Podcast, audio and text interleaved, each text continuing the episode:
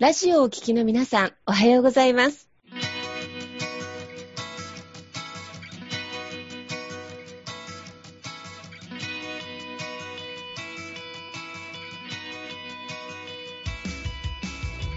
FM 那覇より毎週日曜日9時30分からお届けしております。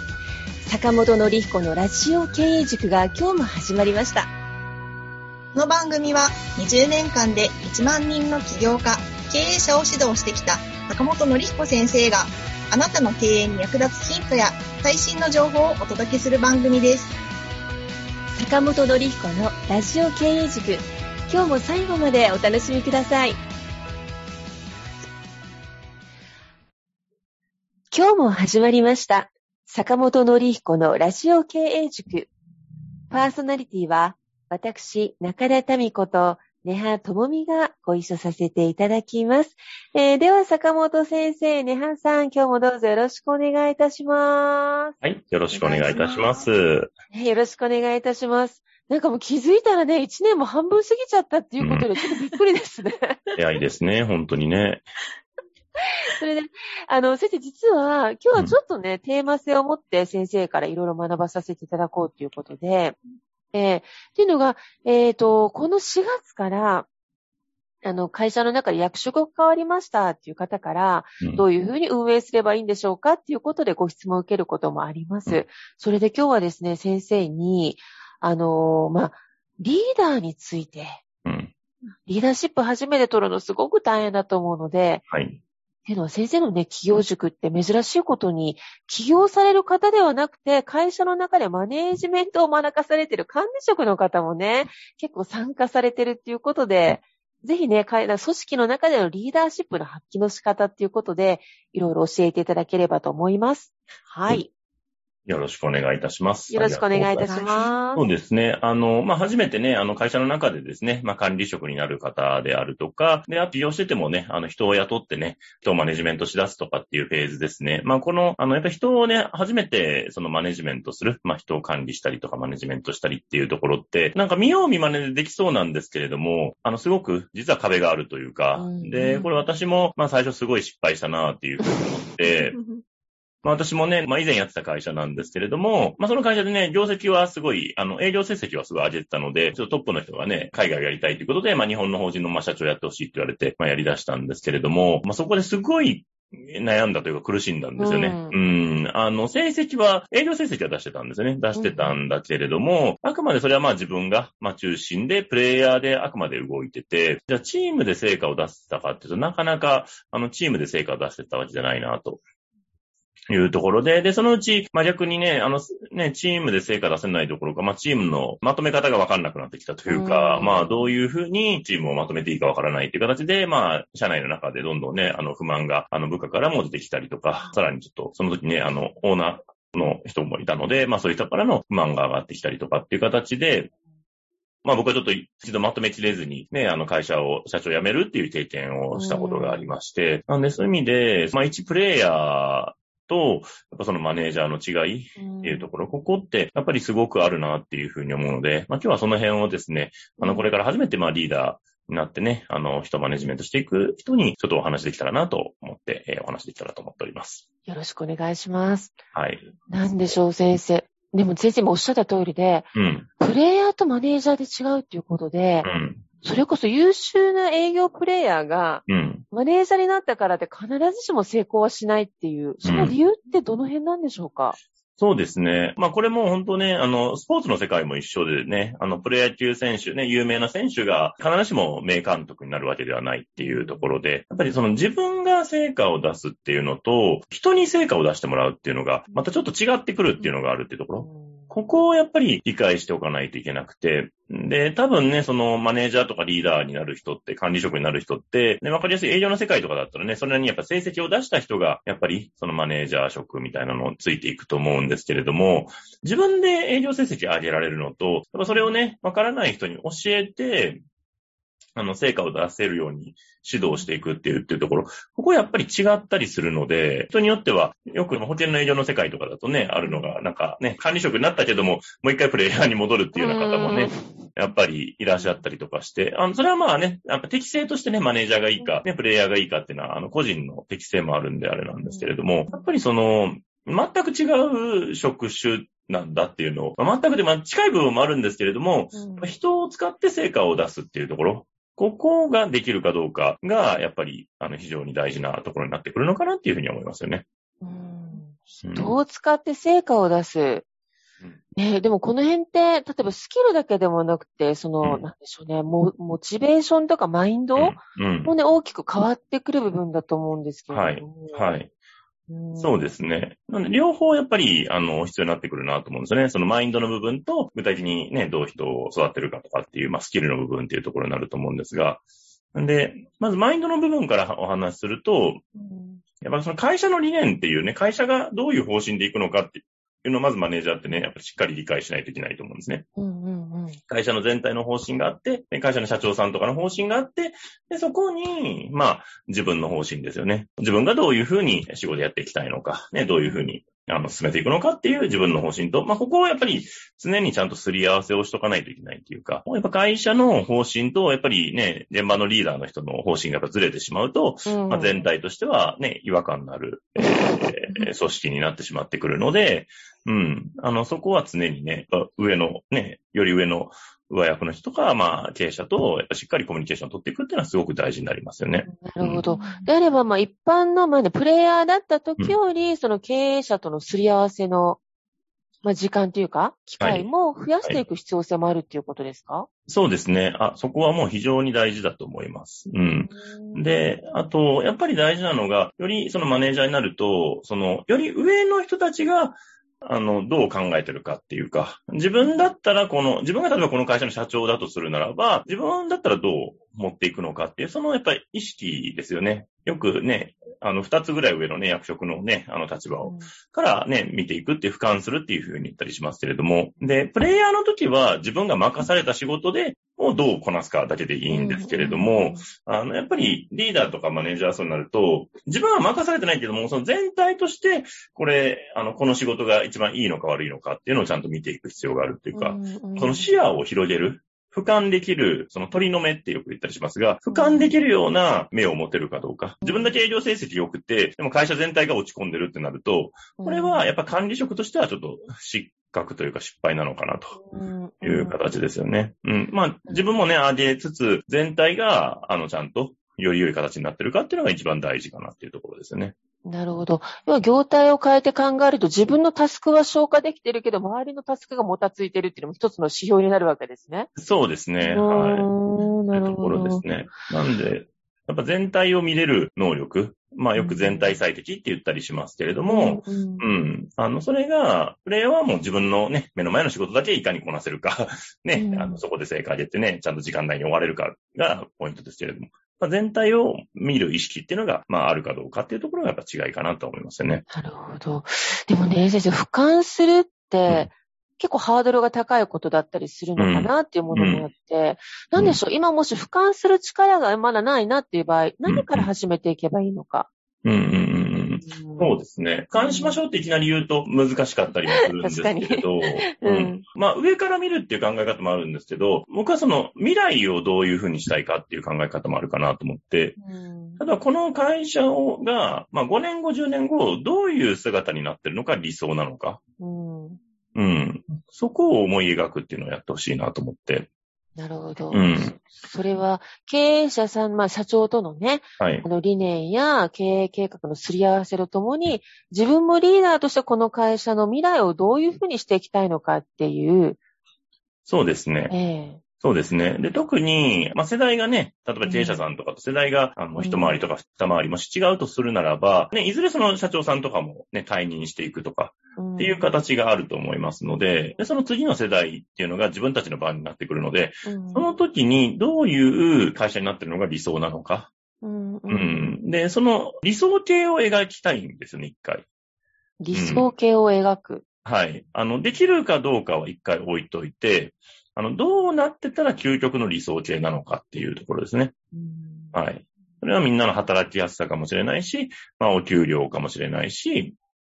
ね、あの仕事のやりがいかもしれないし、うんうん。で、それは自分だけじゃなくて、周りの他のね、仲間の方も含めてですね。うん。で、さっきも言ったように、あの、リーダーって、より、まあその俯瞰もそうですし、より先を見れるかどうかっていうのもリーダーの能力ですごく大事だなと思うんですようんで、プレイヤーでやってるときは、一社員でやってるときは、まあ目の前の仕事を、ね、今日の仕事どうするか、まあ今週どうするか、まあ今月どうするか、まあせいぜい長くても半年先とかですけれども、ただまあそれがね、うまくいくいかない、別に責任取る必要もないですし、まあ日々の仕事をとにかくこなしていくっていうのが主になると思うんですけども、うん。まあ管理職、マネージャーになるとやっぱ違いは、その日々の仕事ももちろんあるんだけれども、うん。やっぱり、まあ、半年先、1年先で、3年後、5年後、まあ、10年後ぐらいまで、全体通してこの会社、この仕事っていうのをどう持っていけるのかっていうのを描けてるかどうか。うん。で、そういうところから逆算して、じゃあ今、この仕事やるべきかやらないべきかっていう判断をしていかないといけないっていうところ。うんそういう考え方を、まあ、身につけられるかどうかっていうのはすごく大事かなっていうところですよね。なるほど。未来を思い描いて、まあはいそこから逆算して今日の行動を決めていくっていう。うん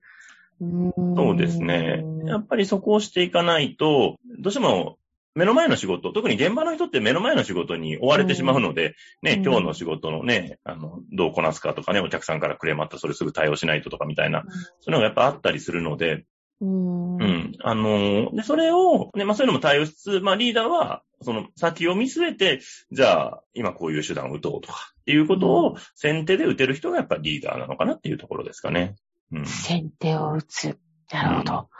ど。んネハさん、ちなみにネハさん今は会社でお勤めをされていて、もしかしたら将来の起業家かもしれないし、将来のマネージャーかもしれないですけど、今の先生のお話お伺いになってみていかがですか？うんうん、あの、目の前の仕事に追われるってすごくよくわかる。やっぱりなんか日々の業務こなしてると、今日一日のタスクがあって、1ヶ月のルーティンがあって、1年のルーティンがあってってまたなってくると、なんか、あ、あっという間に1年終わったって、やっぱりなりがちだなって、会社にいるとなんかそれってすごいあるあるなのかなってちょっと聞いてて思って、うん。なんかその1年後の自分っていうのを、どんな風に成長してたいのかなっていうのを、ちゃんと思い描くじゃないけど、結構日頃から意識していくのがすごい大事なのかなって聞いていて思いました。うーんなるほど。特にね、またそれを統率して管理するっていうね、マネージャャーだとさらにその、パフォーマンスが求められるところなんですね、先生。そうですね。なんで、やっぱりリーダーとプレイヤーの違いは、やっぱリーダーはね、目標を自分で設定しないといけないっていうのがあって、うんプレイヤーで現場でね、やってるときは上から数字が降ってきて、まあそれをどうこなすかなんですけども、まあまあリーダーでもね、まあ会社全体の数字があってそれが降ってくるみたいなのは当然あるんですが、やっぱ自分なりに、この数、どういう数字を作っていくのが理想なのかっていうのを、自分なりにも数字の設定をやっていく。で、うんで、リーダーになってきたら、もし、ね、あまりにも会社が理不尽なことを言ってきたとするならば、あの、そこに対してちゃんと反論もしないといけないい。なるほど。うん。うんね、鵜呑みにしてはできもしないね、ことを言われて、そこ絶対失敗するのに、それを安易に受けちゃうっていうのは、それやっぱリーダーとしての資質としても、そこはちょっと弱いのかなっていうところだと思うので、ううんん。この予測と、まあ、現実の、まあ、一致ですよね。そこを、まあ、させていくっていうのは非常に大事かなと思いますよね。なるほど。まあ確かにね、マネージャーになった以上、その参加にね、まあ育てないといけない人たちもいたりするっていうことで、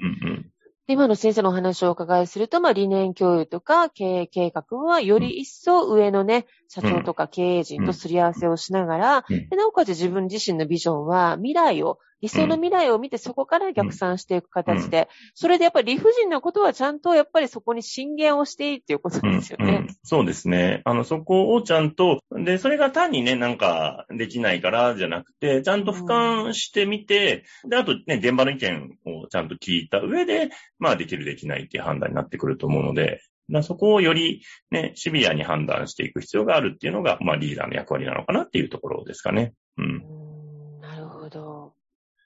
これね、でも先生、あれですね、もうおっしゃる通りだなと思って。はい。うん。でもリーダーの役割って、あの、実は先生のな、あの、冒頭でおまねお話ししましたが、企業塾って、うん起業される目的の方だけではなくって、はいまあ、組織の中でマネージャーをしている、うん。で、その、運営を学びたいっていう方もはい参加されるっていうことで、はい。もしかしたら会社の中でも管理職をしてるっていうことは、後々の起業とか経営経験をさせてもらうっっていうことなんでしょうか、先生。そうですね。やっぱり、まあ個人でね、それをやっていくのか、組織の中でやっていくかにしても、やっぱりその経営の感覚を身につけていかないといけないっていうところですよね。その経営者っていうのが何を考えて、どういう意思決定をして、どういう行動をしていくのかっていうところを、まあ、身につけていくのはね、まあ、企業も、えー、まあ、組織の中でね、あの、まあ、リーダーでやっていくのも、まあ、近い部分があるのかなっていうところで、うん。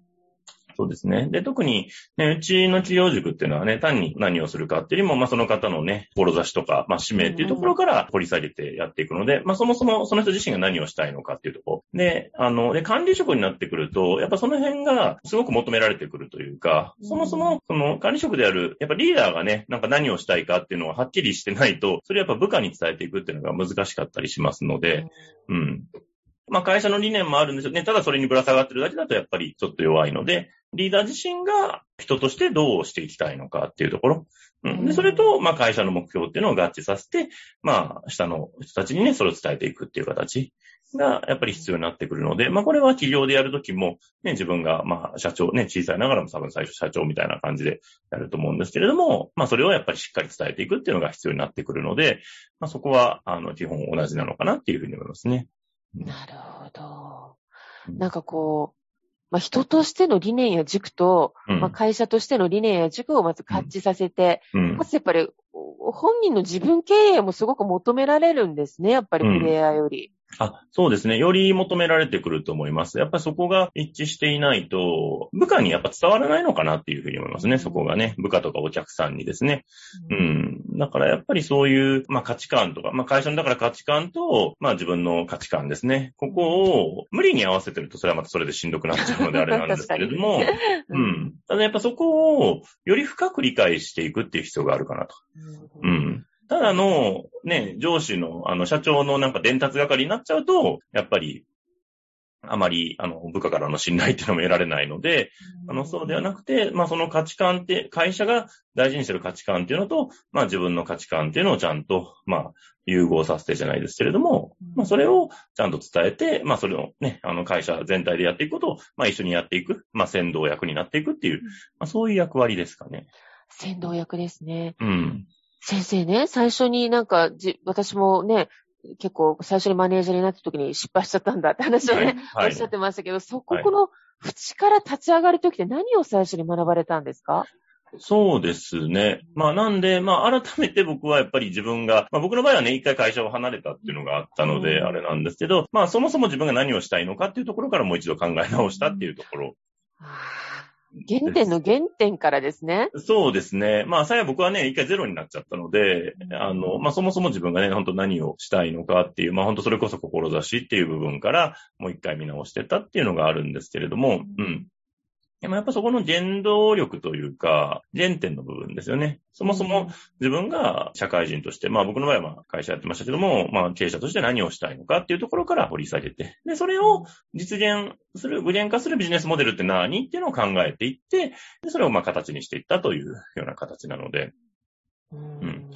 なんで。なるほど。ね、まあ管理職の方もね、まあいきなりね、そこまでね、考えてってやるかどうかあれですけれども、うん、でも、やっぱりそれまでと違って、やっぱ人を育てていく立場に今度入ってくるので、ただ言われたことだけやる立場ではないので、管理職の方も、リーダーの方の行動とか、それこそ、ちょっとおじさんに言っちゃうと生き方みたいなところ、ここがやっぱり下の人たちっていうのは見てるので、うん、うん。で、で、本当のね、優れたリーダーっていうのはね、なんかそういう行動でね、示していくというか、そのあり方でね、示していくっていうのがありますから、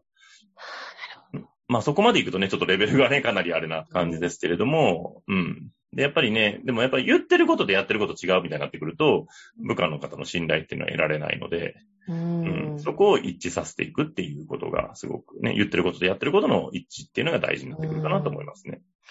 言ってることとやってることの一致。ね確かに皆さん、これが合致してないリーダーの人だと仕事するのきっときついですよね。きついですね。じゃあ自分もそれでいいやってなっちゃいますもんね。でもね、ね、でもそれで考えると、やっぱり人を育てるって会社が育つことなので、うん、そうやって考えると、組織の中でのリーダーの役割役割っていうのもすごく大事ですね。そうですね。いや、すごく大事だと思います。で、やっぱリーダーの役割は、やっぱそのね、会社の、まあ理念ですね、とか行動心って、まあ会社の方針の一番体現者になりたいわけですよね。うんうん。そこをどれだけ体現してるかで、部下の人たちも、あ、こういう人たちみたいになっていけばいいんだなっていう形が見えてきますので、あの、模範となるね。うん。で、それが、集約されたのがその経営理念とかっていう言葉になってきてなってきますので、う。うんんそこが伝えたいですね。なるほど。まあ、ゆくゆくは、今すぐね、リーダー1年目だと難しいけど、ゆくゆくはこう目指される人間像になっていくっていう、壮大なテーマですね、先生、そうやって考えると。あそうですね。やっぱり、で、そこをね、なんか最初から描いて、ね、最初は当然そんなね、なかなかうまくできないこともあると思うんですけれども、最初からそこをイメージしてリーダーになるのと、ただ単にプレイヤーの延長で、そのまま自分が成績上げればいいやとか、ね、あとただ部、ただ部下の管理だけしてればいいや。ってなってると、結局人も育ってこないですし、うん。いつまで経ってもなんかプレイヤーの延長みたいな感じでしかないので、うん、本当のリーダーでさらにその上に上がっていくっていうのが難しくなってくるので、うん。そこを考えていきたいなっていうところですかね。み身に染みますね。いえいえ。日々、日々反省と成長だなと思いながら。はいで、先生、ちょっと今回、あの、はいいいニュースがあって、今これ FM 那覇沖縄県から発信させていただいておりますが、あの、先生のこのね、ラジオからのお声、本やセミナーを通して学ぶ機会がこの7月沖縄県決定しました。ありがとうございます。はーい。ちょっとアナウンスさせていただいてよろしいですか？お願いいたします。はい。7月17日土曜日ですね、沖縄県那覇市純駆堂様の方で2時から、えー講演ですね、えー出版の基調講演ということがございます。でさらに今回はさらに学びを深めていただこうということで、7月18日、これは日曜日ですね、先生。えっと、1時から、えー、富城市、えー豊プラ、トヨプラさんというもう大きな素敵なレンタルオフィス、レンタルスペースがあるんですが、えーそちらの方でも、えー新しい収益モデルを作る初めての企業セミナーということで、先生、今回2本立てということですね、沖縄。忙しいですね、先生、今い回は。えいえ、もう、でもね、ありがたいことにね、なんか、あの、いつもお呼びいただいてね、で、今回、豊プラさんでも初めてお話しさせていただくということで、はいあの、私もね、あの、皆さんとお会いできるのすごく楽しみにしております。嬉しいです。で、ここは今起業を考えられている方、それこそ今日のテーマだったようにマネージメントで悩んでいる方、うんあとはあの、お仕事もね、もう事業としては17年やってらっしゃるんですが、新しい事業部の第二創業を考えられている社長さんにもですね、ぜひご参加いただきたいような内容になってるんですよね、先生。はい。そうですね。あの、本当にね、あの、ご自身のビジネスモデルですね。まあ、すでにやってる方は、新しいビジネスモデル。で、すでにやってる方は、まあ、それをもう一度見直していくですね。で、まあ、そこをね、あの、経営層として関わっている方にもね、まあ、あの、参考になる内容だと思いますので、ぜひね、あの、聞いていただけたらなと思っております。はい。お問い合わせ先は098-851-3396までよろしくお願いします。ということで、えー今日もあっという間のお時間でしたが、坂本先生、ネハさん、どうもありがとうございました。ありがとうございましありがとうございまたし。た。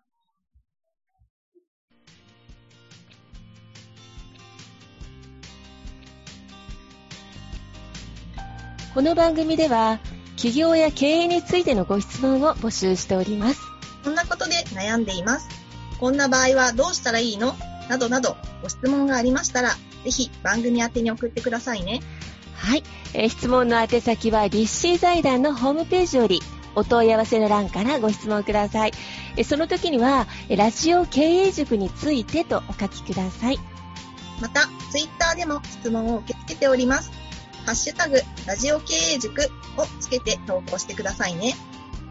この番組は沖縄の起業家や経営者のビジネスの成功に役立つ内容をご紹介しております。